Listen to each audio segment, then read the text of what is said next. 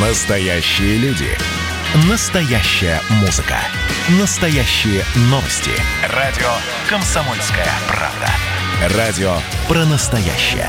97,2 FM. эм. «Экономика» с Михаилом Делякиным. Здравствуйте, дорогие друзья! А представьте себе замечательную картинку. 2021 год. На смену доброму, привычному, уютному, ламповому, я бы сказал, коронавирусу, пришла новая кишечно-вирусная инфекция. И сидим мы все в памперсах и обсуждаем, насколько было лучше, когда мы сидели в масках. Это, так сказать, анекдот от комсомольской правды, но боюсь, что может оказаться и не совсем анекдотом. Ну и теперь опрос. Поскольку главным фактором экономического развития, экономического существования стала реакция государств, разных государств на коронавирус, и надо сказать, что там, где она не перешла в коронабесе, скажем, в Швеции, там второго, второй волны нет в принципе, даже теоретически. Вот. Но главным фактором экономического развития действительно стала реакция государства на коронавирус. Вот. И в связи с этим у меня к вам вопрос – а соблюдаете ли вы, уважаемые друзья, официальные требования по ношению масок, перчаток и соблюдению социальной дистанции? Ну вот, например, идете вы, ловит вас патруль полицейский. Так, подойдите ко мне. Вы же не можете подойти к нему ближе, чем на полтора метра, даже теоретически. Но если вы под, не подойдете, будете отказываться от подходить к нему ближе, чем на полтора метра, я напоминаю, это вы, так сказать, паспорт еле дотянете, чтобы его предъявить, то до вас, скорее всего, дотянутся, дотянутся дубинкой или еще чем-нибудь. А маски и перчатки мы с вами должны носить не только в транспорте, а во всех общественных местах. Критерий общественности места – это общедоступное место. То есть, грубо говоря, если подъезд закрыт на домофон, это место не общественно, там можно дышать. А если вы идете по улице, куда может зайти кто угодно, то формально это общественное место. Слава богу, что законы применяются не в полной мере, а может быть и не читаются теми, кто их подписывает. Но, скажем, с сегодняшнего дня, сегодняшнего дня в Москве э, нам пообещали деликатно называется массовые проверки, на самом деле, скорее всего, облавы. Пока в транспорте, пока в транспорте. Так что будьте бдительны, когда к вам подходят люди, а, напоминающие полицейских или производящие впечатление потенциальных карателей, то надевайте масочку, надевайте перчаточки, перчаточки носите с собой. Проблема заключается, реальная проблема для здоровья заключается в том, что сейчас еще похолодает, и э, когда вы будь, мы дышим сквозь масочку лесом, то все нормально. Ну, ничего, кроме марлевой корпи, э, которая забивает наши легкие, ничего страшного. А не будете дышать особо интенсивно, большого вреда себе не нанесете. А вот если э, вы будете дышать в, условиях мороза, ваша масочка сразу обледенеет, и вы будете вдыхать воздух по принципу кондиционера, который будет проходить через обледеневшую маску. То есть вы будете дышать предельно холодным воздухом. Мы это все проходили на уроках физкультуры, когда там нужно бегать на лыжах по улице или просто бегать по улице зимой, или в футбол играть зимой. Горло болит, натягиваем, э, закрываем лицо воротом свитер или заматовым шарфом, и через несколько минут становится еще хуже, потому что мы начинаем дышать ледяным воздухом, который дополнительно охлажден, так сказать, тем льдом, что нарос у нас на э, так сказать, на шарфе, а в наших условиях будет нарастать на маске. То есть это прямая дорога к, к ионственному воспалению легких, то к тяжелой простуде. Об этом, понятно, думать некому, потому что у нас медицина подверглась здравозахоронению, подверглась оптимизации. Но, тем не менее, вот мой вопрос. Соблюдаете ли вы в полной мере официальные требования в рамках коронавируса? Если вы соблюдаете 8 495 637 65 19, последние числа 19. Если вы не соблюдаете полностью, то есть соблюдаете, может быть, но частично, но если вы полностью не соблюдаете требования, которые к нам предъявляют в рамках коронавируса, 8 495 637 65 18. Давайте возьмем для начала просто базовые требования, чтобы мы всегда были в масках, чтобы мы были в общественных местах в перчатках, да, общественное место – это улица тоже, А, и чтобы не подходили друг к другу ближе, чем на полтора метра. Возьмем минимальную часть социальной дистанции. Итак, еще раз, если вы все это соблюдаете точно и беспрекословно, 8 495 637 65 19. Если вы соблюдаете это не точно, 8 495 637 65 18, последнее число 18, давайте примем звоночек. Кирилл из Москвы в эфире. Кирилл, Москва, здравствуйте. Здрасте. А, ну, я работал весь карантин, а, вот, э, проживая я в общежитии. Значит, заболел я где-то через два месяца, как карантин начался. Вот, переболел я в общежитии, болела три дня. У меня медицинское образование. Использовал наши русские препараты, следил за дыханием. А все прошло хорошо. Вот. А, значит, антитела у меня, вот э, все говорят, что антитела, вот особенно журналисты, особенно медицински безграмотные, которые мало читают медицинскую литературу, говорят, что они быстро уменьшаются. Значит, я проверял два раза свои антитела через два месяца, через три с половиной месяца. Уровень антител в шесть раз выше, то есть это очень высокий уровень. Uh-huh. Не думаю, что я заболею, если заболею, то в легкой форме повторно. Вот, э, пока никаких проблем нет. Маски я никогда не одевал. Одевал только для проформы. А, ну, чисто э, чтобы отвязаться от карателей. Ну да, Вот, мое мнение, что так как э, миром и государством управляет невежи, да, то есть, э, по сути, вот, безграмотные люди, даже в медицинском персонале я таких встречаю, то, к сожалению, мы должны вот этот дурдом переносить. Мое мнение, что заболеют все, и ученые, кстати, доказали, что полтора метра недостаточно. Вирус очень быстро распространяется по помещению. Это все сказки. Конечно, при прямом таком уж прям если вы выдыхаете на человека, конечно, риска меньше. Но все равно, если вы длительно ездите, вы все равно заразитесь. Понятно, спасибо большое. Единственная маленькая поправочка. Никто в России не объявлял карантин. Потому что карантин – это юридическая процедура, связанная с определенными медицинскими показателями. И поскольку нигде, кроме Сан-Марино, нет эпидемии, нигде нет никакой пандемии, кроме пандемии страха, истерики и коронабесия, то и карантина в нашей стране не было. В нашей стране был введен на долгое время, по сути дела, промежуточный временный режим повышенной готовности. То есть, по сути дела, у нас был режим домашнего ареста. Потому что при обычном аресте арестанта кормят, а при домашнем аресте живи, как знаешь, мы тебе ничего не должны, просто выходить не можешь. Давайте еще примем звоночек. Лев Николаевич из Нижнего Алло. Новгорода, вы в эфире, да. Алло, да, это Лев Николаевич. Да, Лев Николаевич. Михаил Геннадьевич, да, да вас звать? Да. Михаил Геннадьевич, я, все, я хочу спросить, два вопроса у меня. Угу. Куда дели, Шев, делись Шевченко, потом Александр или он болеет, или что. Платошкин куда? Вот что случилось с Платошкиным? Понятно. Вот. А Шевченко... Гришин, Гришин, да, Гришин куда делся? Александр Гришин. Нет его? Или он болеет, или что? Вот мне Знаете, интересно. я не вхожу в руководство радио «Комсомольская правда». Я прихожу сюда на свою передачу. Я здесь не живу. Значит, Лев Николаевич, а господин Платошкин Николай Николаевич находится под домашним арестом уже очень долгое время. Дело было довольно громкое, везде освещалось, в том числе на нашем радио. А до сих пор он там находится, его довели до реанимации.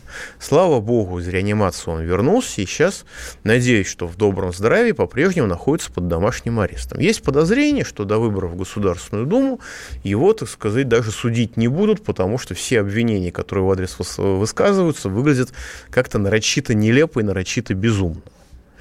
Вот. А что с Александром Гришиным, я не знаю. Максим Ленарович Шевченко переболел коронавирусом. Правда, все пять тестов, если я правильно помню, были отрицательны. Переболел достаточно давно. А, досталось ему там довольно тяжело. Ну и сейчас он выступает э, вполне нормально и вполне, вполне спокойно.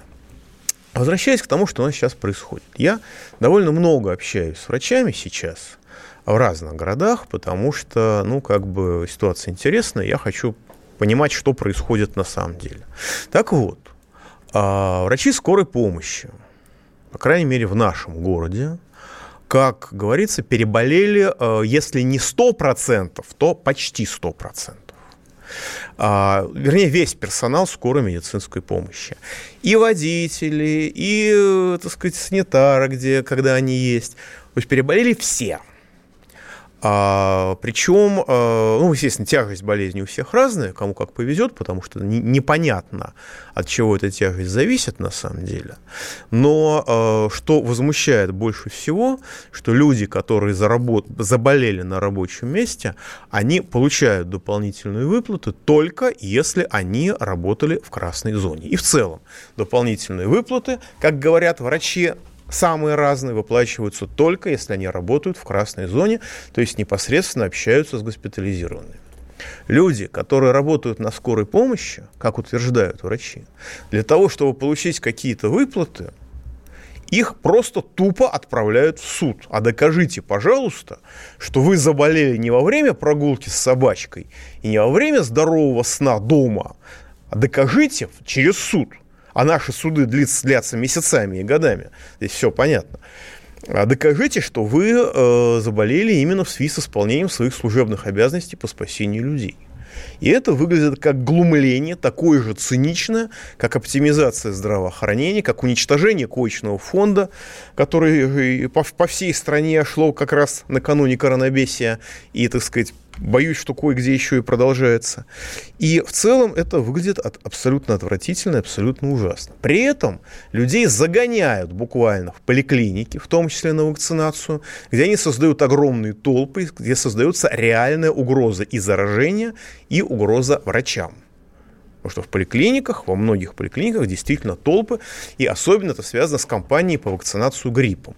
При этом возможно, что вакцинируясь гриппом, мы просто расчищаем место для коронавируса. Пауза будет короткая, не переключайтесь про общение, про обмен информацией, эмоциями.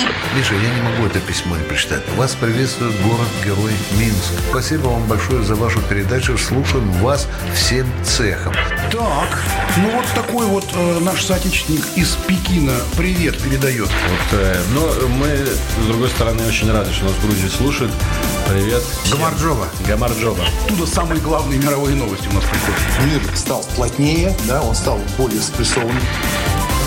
Комсомольская правда. Это радио.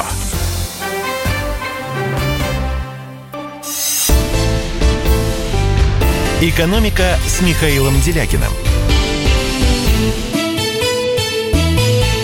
Итак, дорогие друзья, продолжаем. Наш студийный номер телефона 8 800 297 02. Пишите, пожалуйста, на WhatsApp и Viber плюс 7 967 297 02. Значит, вы тут меня спрашиваете, что вы лично предлагаете для борьбы э, с коронавирусом. Уважаемый 0367, я лично ничего не предлагаю, я не врач я выписал себе огромное количество практических рекомендаций, которые высказывают лечащие врачи с колоссальным опытом медицинским, профессиональным. Я ни одну из этих рекомендаций не могу вам сейчас здесь озвучить, потому что федеральный закон запрещает нам спасать друг другу жизни. Да, большой привет передавайте Единой России. Вот, нам это запрещено, даже под свою ответственность. Вот, так что я ничего не могу здесь вам сказать, конкретно медицинские меры. Заходите в YouTube на мои каналы, на Реал Делягин на тот же самый. Пожалуйста, там я это могу сказать. Здесь это запрещено российскими законами. Только врач, если он оптимизатор здравоохранения, или акушер-гинеколог, или проктолог, он что-то может рассказывать. Я без диплома не могу. Значит, э, продолжаем вопрос. Продолжаем вопрос, он продолжается. Если вы полностью соблюдаете все требования, то есть вы носите маски, носите перчатки, не снимая, не только в общественном транспорте, но и во всех общественных местах, а не подходите никому на расстоянии ближе полутора метров, даже когда вас просят подойти сотрудники полиции, звоните 8 495 637 65 19.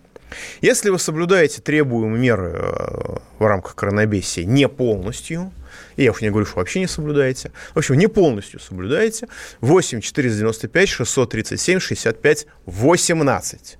Полностью 19, не полностью 18. Давайте примем звоночек. Сергей Алтайский край в эфире. Здравствуйте, Михаил Геннадьевич. Добрый день. А, я к вам дозванивался год назад, прошлым летом. И у нас э, с вами вышла небольшая такая филологическая дискуссия.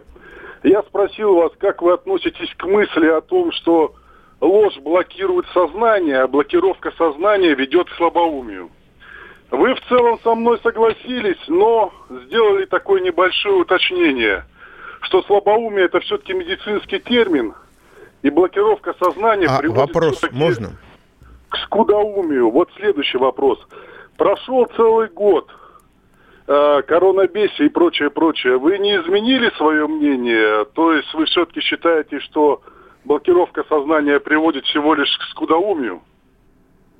Я не очень понимаю, что такое блокировка сознания. Вам, наверное, к какому-нибудь специалисту стоит обратиться с этим вопросом. Вот. Возвращаясь к реальной ситуации с тем, что происходит, о чем говорят врачи. Значит, э, уровень рисков заболеть оценивается в баллах, он оценивается не в процентах. Это специфическая медицинская заморочка. Значит, если у вас дома лежит больной с коронавирусом, ваша, ваша вероятность заболеть – это 10 баллов. Это не значит, что вы 100% заболеете. У меня есть знакомые, значит, здоровая женщина примерно моих лет, крепкая, жилистая, э, жизнерадостная, э, заболела, за ней ухаживала ее мама, да, которой за 80. Так вот, мама не заболела со всеми мыслями, болезнями и немыслями, которые, понятно, в этом возрасте у человека находятся. То есть это вещь вероятностная. Но 10 баллов – это риск заболеть, если у вас дома э, лежит э, больной коронавирусом. Да, подчеркиваю, больной в острой форме. Всемирная организация здравоохранения зафиксировала, даже они зафиксировали, адепты коронабесия, что если человек болеет бессимптомно, то он не заразен. Это принципиально важно. Нас тут запугивают что откуда вы знаете, может быть, вы болеете просто бессимптомно, и вы кого-нибудь заразите. Вы не, зараз... вы не заразны, если у вас нет симптомов. Сто процентов. Вот. Но э, вот даже человек, который заразный, не обязательно вокруг, вокруг него все заболеют. Мы, собственно, проходили это во время массовых скоплений людей. Если вы едете в общественном транспорте, не полупустой, а вот такой средней заполненностью. Ну и не в час спит, когда люди друг на друга сидят и друг другу в лицо дышат. Вот средней заполненности, нормативной заполненности, скажем так, э, это 4 балла. Так вот, в поликлинике сейчас это 7 баллов. То есть, ради бога, без крайней необходимости в поликлинику не ходите. У нас есть люди, ну, кое-где еще сохранилось медицинское обслуживание, которые идут в поликлинику без крайней необходимости. Пожалуйста, поберегитесь. Это зона реально повышенного риска. В том числе зона повышенного риска для врачей. Потому что э, ситуация у врачей действительно ужасна. К ним идут поток людей, у них очень высокая вирусная нагрузка, и реально люди болеют. Болеют широко, болеют массово. Государство их, как я понимаю, игнорирует, потому что, когда я спрашиваю вот то, что говорят официальные лица, самые интеллигентные люди срываются на мат да, потому что они понимают, что им обязаны, что им обещают, и все, это практически они не получают. То есть они самые разные люди в самых разных местах говорят, Михаил Геннадьевич, просто поймите, все, что вам говорят о том, что мы получаем, это ложь. Точка. Единственное, за что они благодарны, это 30 тысяч рублей, которые им выписали за все время так сказать, первой волны коронавесия, а, это выписано решением правительства Мишустина. Вот за это даже люди, даже люди очень далекие от политики, 30 тысяч Мишустинские, вот э, фамилия в них запала. Понятно, что это немного, да, за несколько месяцев, но это то, что люди реально получили сверху. Все остальное, как я понимаю, получило либо начальство, организаторы здравоохранения, все эти бесконечные, а, э, так сказать, акушеры, сменившие профессию и, так сказать, выбившиеся в руководителя, или армейские врачи, которые, так сказать, стали возглавлять э, гражданские больницы, э, или просто, так сказать, ни до кого не доходят. А, при этом условия работы у врачей действительно очень тяжелые, потому что им еще сейчас собираются продлить смену. А, было 6 часов, теперь им продля... могут продлить до 8 часов.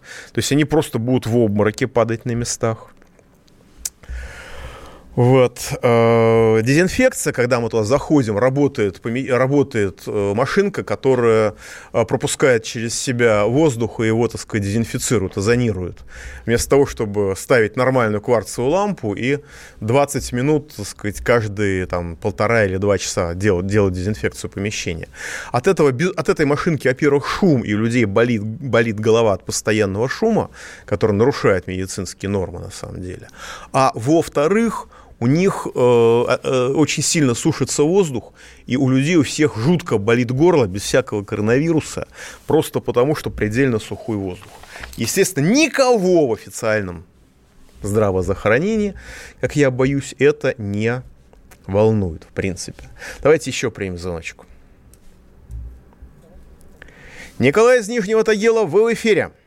Алло, здравствуйте, Михаил Геннадьевич. Здрасте.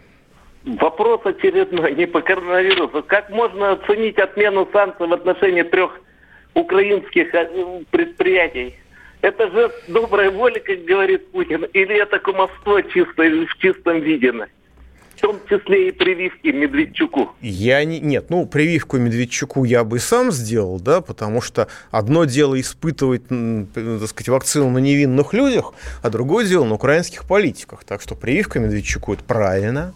Я бы ему еще не одну сделал. А что касается отмены санкций, контрсанкций, вернее, российских, ну, вы знаете, а, я бы не, не, не ставил ситуацию выбора.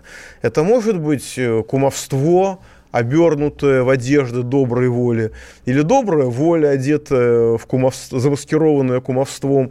Но просто как бы бессмысленно, понимаете, бессмысленно отношении нынешнего украинского руководства что-то там изображать позитивное.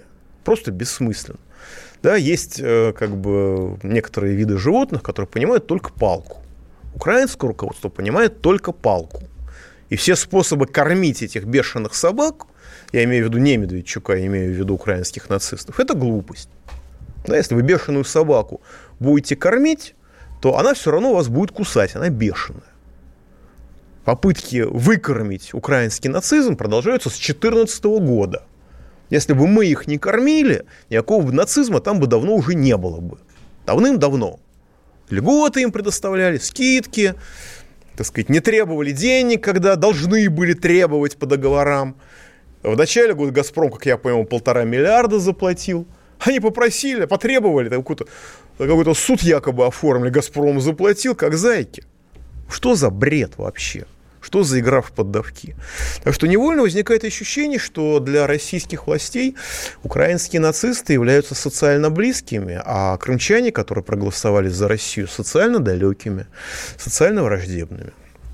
Не хочется в это верить, но по-другому объяснить эту причину довольно сложно. Сейчас продолжаю, продолжаю. У нас идет голосование. Значит, если вы полностью соблюдаете все требования в рамках коронабесия, то есть всегда маска, всегда перчатка, расстояние не меньше полутора метров, никаких рукопожатий, звоните 8 495 637 65 19. Если вы соблюдаете это не полностью, 8 495 637 65 18. Наш студийный номер телефона звоните 8 800 297 02. Пишите WhatsApp и Viber плюс 7 967 и, о чудо, тоже 297 02. Ну и после паузы с новостями, которые будут не очень длинные, которые будут короткие, я просто перейду к зачитыванию ваших писем по поводу вообще ситуации в стране, в том числе с коронабесием. И я должен сказать, что у меня э, волосы встают дыбом. Так, 50... да, пауза будет короткая, не переключайтесь. Я, Эдвард, на вас рассчитываю как на человека патриотических взглядов. То возникает вопрос, а куда податься русскому мужику? Ну, разве что в ЧВК Вагнера.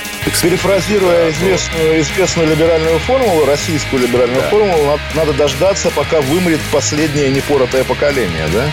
Отдельная тема с Олегом Кашиным и Эдвардом Чесноковым. На радио «Комсомольская правда». По будням в 9 вечера по Москве. Тоже мочить в сортире, но других и не так. «Экономика» с Михаилом Делякиным. Итак, дорогие друзья, вот еще 4759, причем, судя по номеру, это Москва, пишет, ну, иллюстрация скотского отношения руководства к врачам. Моя супруга медик, отработала в ковид-отделении. Анализ по выходу из красной зоны не делали никому. Да? То есть даже простейший ПЦР-тест, который ничего не показывает, насколько можно судить, но тем не менее какую-то надежду дает, не делали никому. Через две недели диагностировали двустороннюю пневмонию. При выписке пневмонию признали не внебольничной, то есть заразилась она не в ковидном отделении, а в магазине. Ведь при заражении на работе нужно проводить служебную проверку. И что писать в результате? Что не были обеспечены средствами защиты. Вот, пожалуйста, классический пример. А теперь об отношении к нашему с вами здоровью руководству. Да, мне прислали по социальным сетям бумагу из Челябинской области. Письмо министра здравоохранения Челябинской области господина Семенова. Я сначала не поверил там нарисован странный верблюд вместо герба. Я решил проверить, да, действительно, у нас такой герб Челябинской области, верблюд. Да? А, все, все номера соблюдены, а все фамилии соответствуют. Письмо следующее. Главным врачам станции э, скорой медицинской помощи Челябинской области, руководителям медицинской организации Челябинской области, имеющих в структуре службы скорой медицинской помощи. От то ли 5, то ли 6, скорее 5, но не очень разборчиво, октября этого года, номер 01, дробь 9107. Уважаемый руководитель, я просто цитирую дословно. В связи с резким увеличением нагрузки и загруженности бригад скорой медицинской помощи в период пандемии новой коронавирусной инфекции COVID-19, увеличение времени ожидания бригад скорой медицинской помощи как следствие уменьшения доступности медицинской помощи населению, с грамматической ошибкой, уменьшение не, не, не согласовано, считаю целесообразным, а это, по сути дела, приказ из уст министра, считаю целесообразным, обеспечить передачу вызовов со служб скорой медицинской помощи в амбулаторно-поликлиническую службу медицинским организациям по месту прикрепления пациента по следующим поводам. Значит, о чем идет речь? Что вы звоните в скорую, а ваш звонок скорая перебрасывает на поликлинику. Это означает, что если вам стало плохо ночью, да, к вам никто не придет. До утра пока поликлиника там не начнет работать. Если вам стало плохо на улице, а у вас при себе нет справки о прикреплении к той или иной поликлинике, к вам не придет совсем никто, потому что, потому что э, кто же определит ваше место прикрепления. Так вот, следующие поводы, когда скорая не должна приезжать сама, а должна передавать э, вызов врачам поликлиники. Цитирую дословно.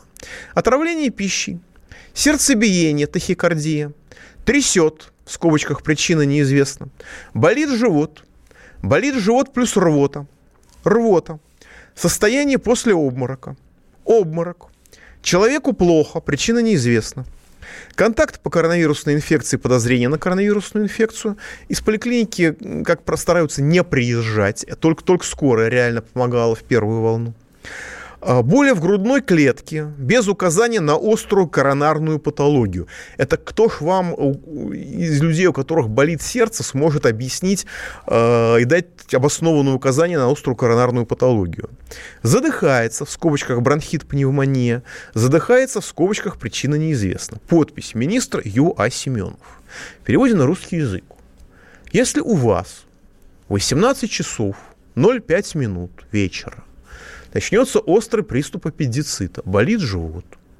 В Челябинской области, согласно указаниям министра, скорая к вам не приедет. Или приедет, но вопреки тому, что считает целесообразным министр Семенов. Я надеюсь, что сейчас будет какой-нибудь э, яростный звонок в студию, и, значит, мне, нам расскажут, что это все фальшивка, это все происки Газдепа, или, в крайнем случае, Навального, и э, господин Семенов такого письма не подписывал. Я очень на это надеюсь. Да, есть звонки, давайте примем звоночек. Нет, не, не Челябинская область. Владимир из Вологды. Вы в эфире. Да, доброй ночи, добрый вечер, Владимир да, Вологда. Да. У меня по ходу разговора на эту тему э, три нестыковки обнаруживается.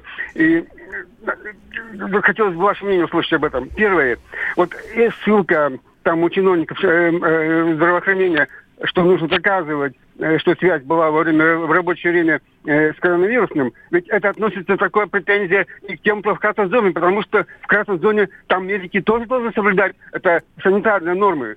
Вот, а им-то выплачивать, А если им перенести вот это требование выплаты тем, кто на скорой помощи работает, то это обнаруживается э, легко. Если, допустим, после того, как они при, при, привезли в больницу э, больного, а, понятно, может, обна... понятно. Да, сразу обнаружится, если он понятно. работает, если Знаете, у него вы исходите, исходите с точки зрения здравого смысла.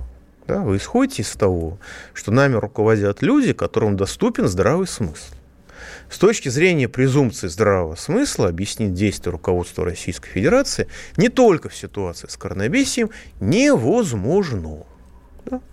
А если исходить из того, что они просто минимизируют затраты на данную территорию, максимизируя, вероятно, на какие-то яхты или на замораживание денег в бюджете, тогда все это вписывается нормально. Но, понимаете, а применение здравого смысла к политике, когда у нас требуют носить перчатки в магазинах, в ситуации, когда уже даже господин Онищенко, бывший руководитель, э, бывший главный санитарный врач, говорит, говорит, что это не нужно, что это безумие, это бессмысленно. Бессмысленно носить маски в транспорте. Но если вы сейчас поедете в транспорте без, масс, без, без перчаток и упадетесь карателем, без перчаток, да, перчатки в транспорте носить бессмысленно в любом случае. Да, если вы попадетесь карателем, с вас 5, 5 тысяч рублей слупят. Это да, э, к здравому смыслу отношения не имеет. И применение здравого смысла к нашему руководству, ну, я боюсь, что через некоторое время за это начнут под суд отдавать по 282 статье, как за экстремизм. Давайте еще звоночек примем. Дмитрий из Нижнего Новгорода, в эфире. Алло, здравствуйте, Михаил здравствуйте. Геннадьевич. А, такой вопросик каверзный. А, как вы думаете, процентном соотношении какое количество людей от нас утаивают, что они больны коронавирусом? И, и второй вопросик, какое количество смертей утаивают от коронавируса? А, вы знаете, я не знаю, я могу предположить, что если вы действительно больны коронавирусом, то вы скрыть и утаить это не можете. Потому что у вас очень характерный сухой кашель, а когда человек начинает задыхаться на средней, на тяжелой стадии, то это тем более утаить от окружающих нельзя. Что касается смертей, то, э, конечно, утаить можно и ставят диагнозы, не связанные с коронавирусом, но связанные в том числе с тем, что тесты, насколько можно судить, не работают или работают непонятно как до сих пор. А у нас лечат по симптомам, слава богу, а в статистику включают, если я правильно понимаю, только по тестам. Но можно смотреть э, на европейский опыт. В Европе идет дискуссия среди стран, которые обладают нормальной медицинской статистикой, там Германия, Швейцария, среди их ученых. Смертность 0,17%, 0,37% или 0,7%. То есть это 0,7% это на уровне тяжелой эпидемии сезонного гриппа. 0,7% а, это в разы меньше, чем ротавирус, то есть кишечный грипп, которым мы все болеем на турецких курортах. А, то есть это не страшно. Гораздо страшнее это коронабесие. Вот у меня в моем окружении а, погибло 9 человек, людей, которых я знал за это время. Из этих 9 человек один умер от коронавируса, человек 80 лет – с диабетом, совсем что, совсем что угодно. А остальные погибли от разных форм коронавируса. У кого-то прекращение медицинской помощи, кого-то просто довели пропагандой до паники, он сидел на даче, как я понимаю, пил просто беспрерывно. И так далее, и так далее, и тому подобное. Вот это, и условно, дает рост смертности. Но рост смертности в первую очередь дает коронабесие, когда людям отказывают в медицинской помощи в том числе в регулярно необходимый. Давайте еще значок примем.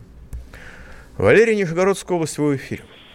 А, добрый день, Михаил Геннадьевич, слышно, да? Да, да, слышно. А, то у меня старенький телефон. Михаил Геннадьевич, я вот по теме, ой, нет, по теме я второй вопрос. А вот интересный, смешной случай расскажу, коротко. У меня внучка хотела заработать на пальто, ну вот, как и, и устроился на швейную фабрику, вот, костюмы шить. 12, 12 часов, с 7 утра до 7 вечера работала, два дня через два, полный месяц, и заработала 3600 рублей. Это как это? Это какой город, простите, 3600 это рублей в месяц? один из небольших городков, я боюсь сказать. Понял, да, понятно, не надо говорить, да. Нижегородская, область, не Забайкальский край, не Кировская нет, нет, область. Нет, нет, Нижегородская Богатая область, да, Нижегородская область с самым передовым, как нам рассказывают, губернатором. Лучший пиарщик страны, господин Никитин, если я правильно, если я правильно За месяц 3600. 3600 в месяц за 12, да, за 12-часовой рабочий день и вахтовый режим. Да, вопрос теперь? Да, два через два, да. Вот 1600 заработал. Вопрос. На пальто заработал. Студентка она.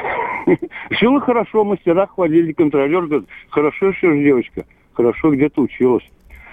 Михаил Геннадьевич. Алло. Вопрос, вопрос, вопрос. А, а вопрос вот такой. У меня вот дочь старшая болела, вот 39,6 температуру ночью. Три раза вызывала скорую помощь. И еще что потом сказали? Да мы к вам не приедем, выпейте таблетки, потому что вдруг у вас коронавирус, придется после вас машину дезинфицировать. Совершенно верно. Вот это отношение всей российской системы здравоохранения. Подыхайте, потому что мы не хотим после вас дезинфицировать машину. Вот это квинтэссенция. И за это еще и премию получат эти люди от уст все, а, из рук всех этих господ наших руководителей. Пауза будет короткая, не переключайтесь. Это было начало. Это действительно история, которая будоражит. Так вся страна обалдела. И Россия родина слонов, она от океана до океана, да, и мы, мы всегда правы, мы никогда не сдаемся. И самое главное, что же будет дальше? Комсомольская правда. Это радио.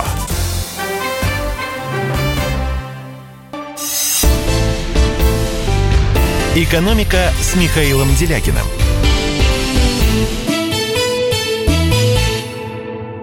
Итак, дорогие друзья, подводим итоги голосования. Проголосовало более полутора сотен человек, что для такого специфического вопроса много. 16% заявило, что оно соблюдает все требования, предъявляемые в рамках коронабесия. 84% заботятся о своем здоровье и соблюдают не все требования. Но это означает, что 84% – это кормовая база наших олигархов, которые стригут с нас все, а теперь еще и штрафы. Ну и возвращаясь к письму э, министра... Да, из Челябинска звоночек есть, давайте. Наталья Васильевна Челябинская в эфире. Здравствуйте. Здрасте. Я коротко. Да. Вот, вот так, такое дело, обстоятельства такие, что дочка, э, медсестра принесла инфекцию коронавирусную. Угу. Мы все тяжело переболели. Она на больничном. Ей, конечно же, не оплатили. Написала, что переболела, э, заразилась э, в больнице. Поставили сразу условия. Медсестрой в поликлинике работает. Я угу. переболела тяжело, я пенсионерка, 65 лет. Угу. И знаете, у меня тахикардия пошла. У меня такой вопрос – Нету анаприлина. Я вздыхаю, я просто вздыхаю. Ни в одной аптеке нету анаприлина. Я не знаю, чем пользоваться. Апте, аптекарша сама, э, то есть мне говорит, что я сама э, страдаю. В общем, не могу ни в одной аптеке купить анаприлина. Будет ли у нас вот эти простейшие таблетки дешевские, хотя бы вот, э, чтобы как-то, ну, не умереть после всего этого? Ой, я не знаю, но я боюсь, что дешевых у вас при таком министре здравоохранения не будет ничего. Я хочу ошибиться. Здоровья вам и вашей семье. Попробуйте по интернету заказать, может быть, из другого региона удастся по доставке. Вот. Но а, еще раз возвращаюсь к письму министру здравоохранения Челябинской области Семенова. Это, по сути дела, я, конечно, хочу ошибиться, но это производит впечатление письма об организации геноцида в Челябинской области.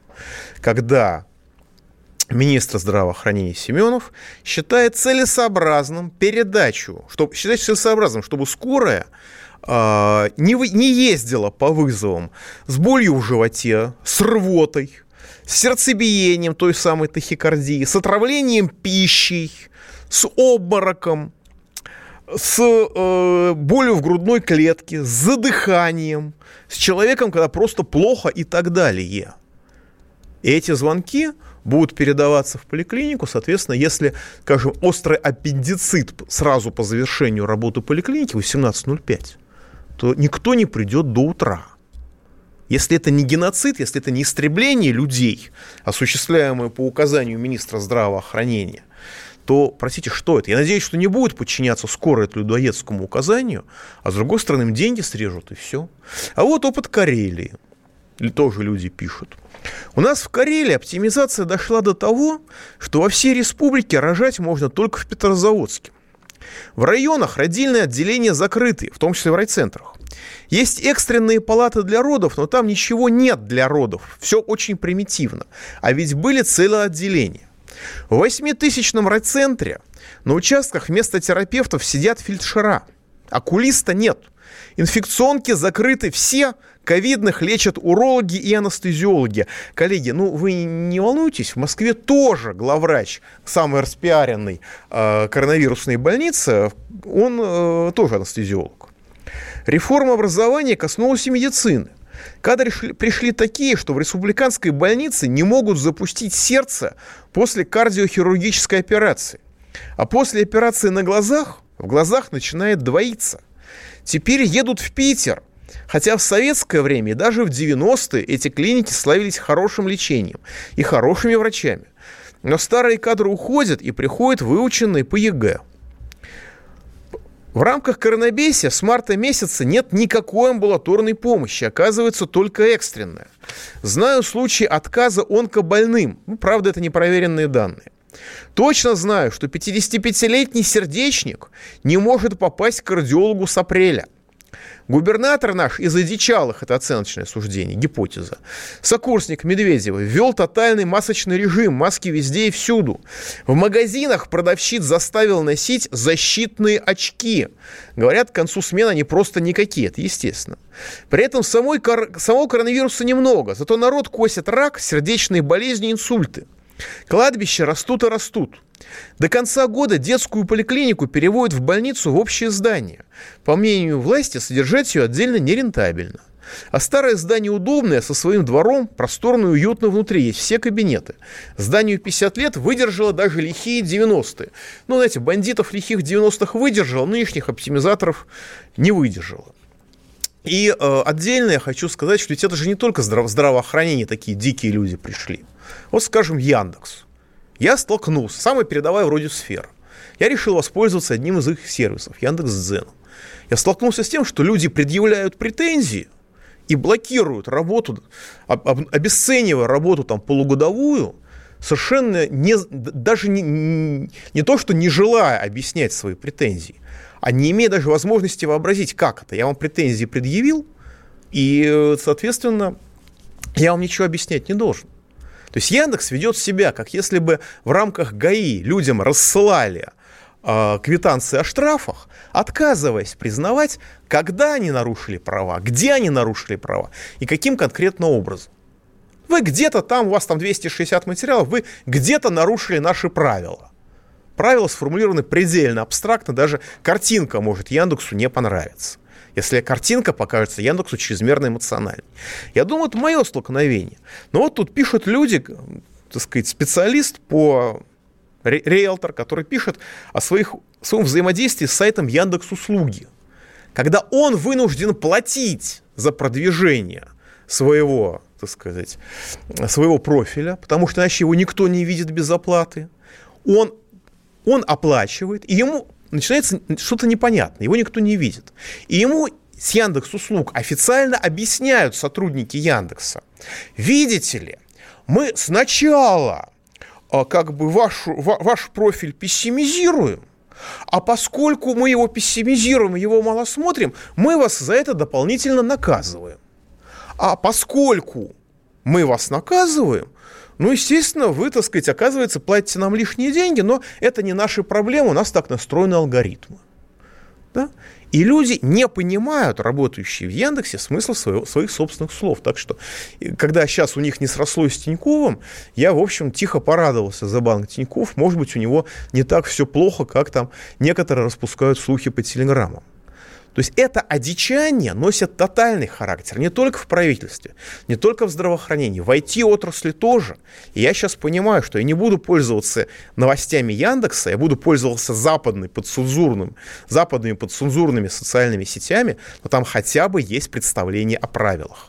А у этих одичалых, у детей ЕГЭ, мысли, что существуют какие-то правила, в голове не помещается в принципе. Будьте аккуратны. Не доверяйте начальству. Всего вам доброго. Пауза будет короткой. До следующего понедельника. Экономика.